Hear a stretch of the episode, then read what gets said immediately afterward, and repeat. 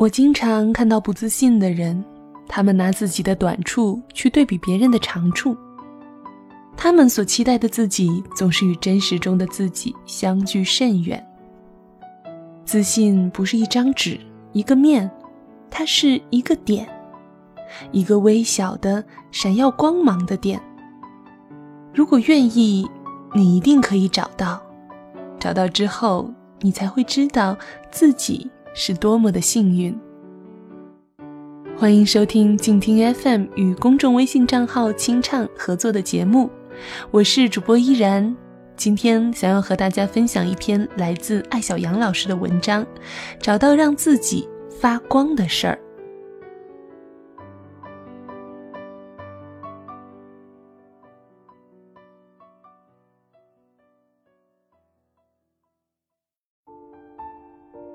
咖啡馆的常客中有许多漂亮的姑娘，咪咪夹在她们中间，愈发显得普通。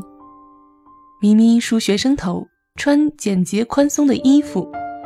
她长着一张圆脸，五官与脸的关系像一把沙扔进了另一把沙中。她的个子不高，身形看上去有些发胖。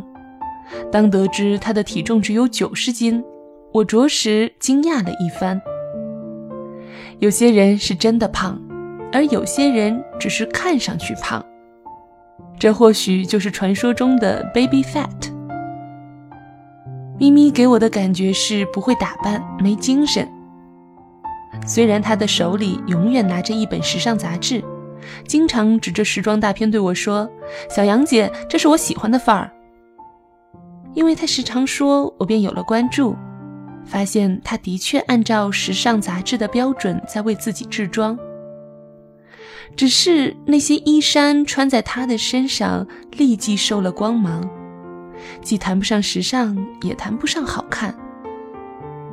他的身上，我看到了一种力量，那就是化神奇为腐朽。咖啡馆永远不缺暧昧，咪咪却像是一个中性人。偶尔有男士与她搭讪，所谈的皆是台风或股市。像她这样的女孩，在感情方面通常会走两个极端：要么与初中或高中的男友恋爱马拉松，然后结婚生子，顺利的一塌糊涂；倘若错过了这条路，便会陷于久觅而不得的境地。我觉得那些家有样貌普通的女孩的父母。对于女孩们的早恋是不应该横加干涉的。婚姻是人生一项很重要的投资，正如巴菲特所说的那样。有时候，咪咪也会为自己的 Mr. Right 究竟在何处而烦恼。他询问我的意见时，我总是告诉他时机未到，并且建议他多多参加社会活动，扩大生活半径。他似乎听从了我的建议。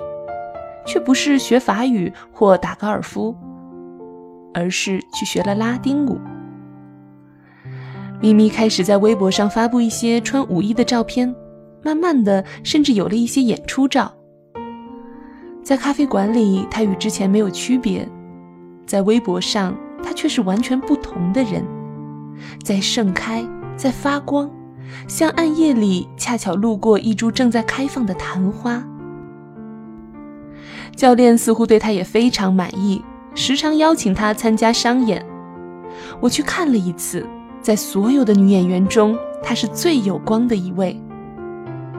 超过十厘米的高跟鞋使她的身材比例看上去非常完美，烟熏浓妆拯救了她平淡无奇的五官。她是奔放的，无所顾忌的，像一个逐梦的女孩，向上再向上。她不漂亮。所以没有了漂亮女生天生的矜持与顾虑。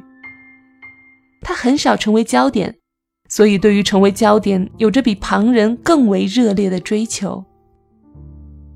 每一个站在台下的人都能感受到她这种强烈的渴求，并且为之感染，忍受不住多看她几眼。我要了一张她的演出照，放在咖啡馆里。有多情者相问。当得知是咪咪时，会不以为然地撇撇嘴。对于人是多么势利的动物，我早有心理准备。后来，咪咪有了男朋友，不出所料是他的崇拜者。我问他喜欢舞者的咪咪还是普通女孩的咪咪，男人认真的想了想，老老实实的说：“是他跳舞时的样子吸引了我，但相处久了，我更喜欢平时的他。只要爱上了，再怎样都是好；如果爱不上，再怎样都是不好。人是没有兴趣关心一个自己不关心的人之喜怒哀乐的。”咪咪很幸运，找到了能够让自己发光的那件事儿。然而，他的幸运又与运气无关。每个人其实都能够找到让自己发光的那件事，只是许多时候我们愿意追随别人的脚步，所以淹没在了他们的光芒之中。小屋向我倾诉职场的烦恼，在那间竞争激烈的办公室里。他的情商、智商处于双双欠费的状态，他不怎么会说话，见到上司总是紧张，遇到喜欢占便宜的同事，他纠缠不过。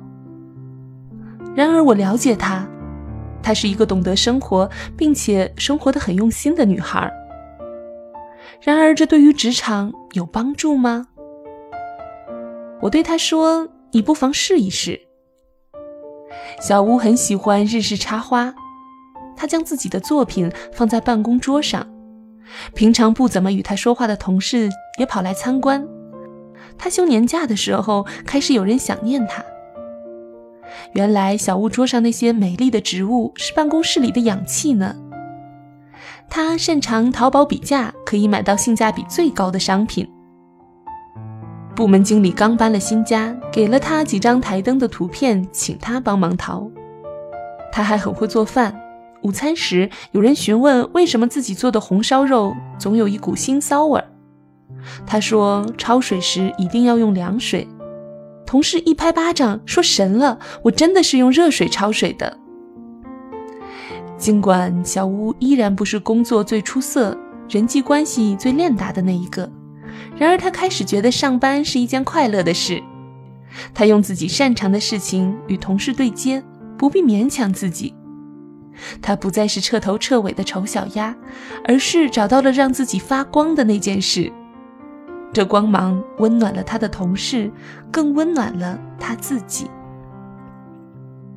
在任何一间办公室，成为王的永远是少数人，多数人不过是在寻找自己最舒服的位置。小屋找到了，他觉得自己是幸运的。一个人幸运的前提不是运气好，而是他开始变得自信。我还遇到过一个男孩，姑且称呼他为小外。小外成长于单亲家庭，从小学习很差，高中毕业读了技校，然后去工厂做工人。父母永远在打击他，他似乎也觉得自己没有一件事可以做好。直到有一天，我们一起去唱卡拉 OK。同去的有他母亲。以前他经常说自己唱歌不错，他的母亲总是一笑置之，甚至说唱歌好又不能当饭吃。那一次，我们真正在现场听到他唱歌，一开嗓，大家都惊呆了，每个人都说他可以去参加《中国好声音》。他的母亲或许从来没有因为他而收获那么多赞美与羡慕。起初还矜持，不久终于开始自责。从小逼他学习，明明知道他不是学习的料子。从那次之后，小外与母亲的关系大大缓和。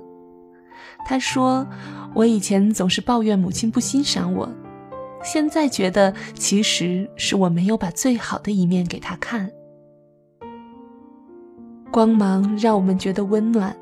无论这光芒来自于自己的亲人还是同事，当我们陷于低谷，觉得世上没有理解我们的人，或许应该思考到底有没有找到让自己发光的那件事儿。如果不发光，别人哪有时间在暗夜里寻找我们的手，抓住它，温暖它？这世界上那么多人，每个人都在急急忙忙地赶往下一站。我为什么在办公室时不快乐？我为什么在人群中不自在？我为什么那么不自信？我为什么总是不走运？因为你没有找到让自己发光的那件事，或者那件事就摆在你的面前，你却没有正视它。你的眼睛盯着别人身上的光芒，计算着自己的心理阴影面积。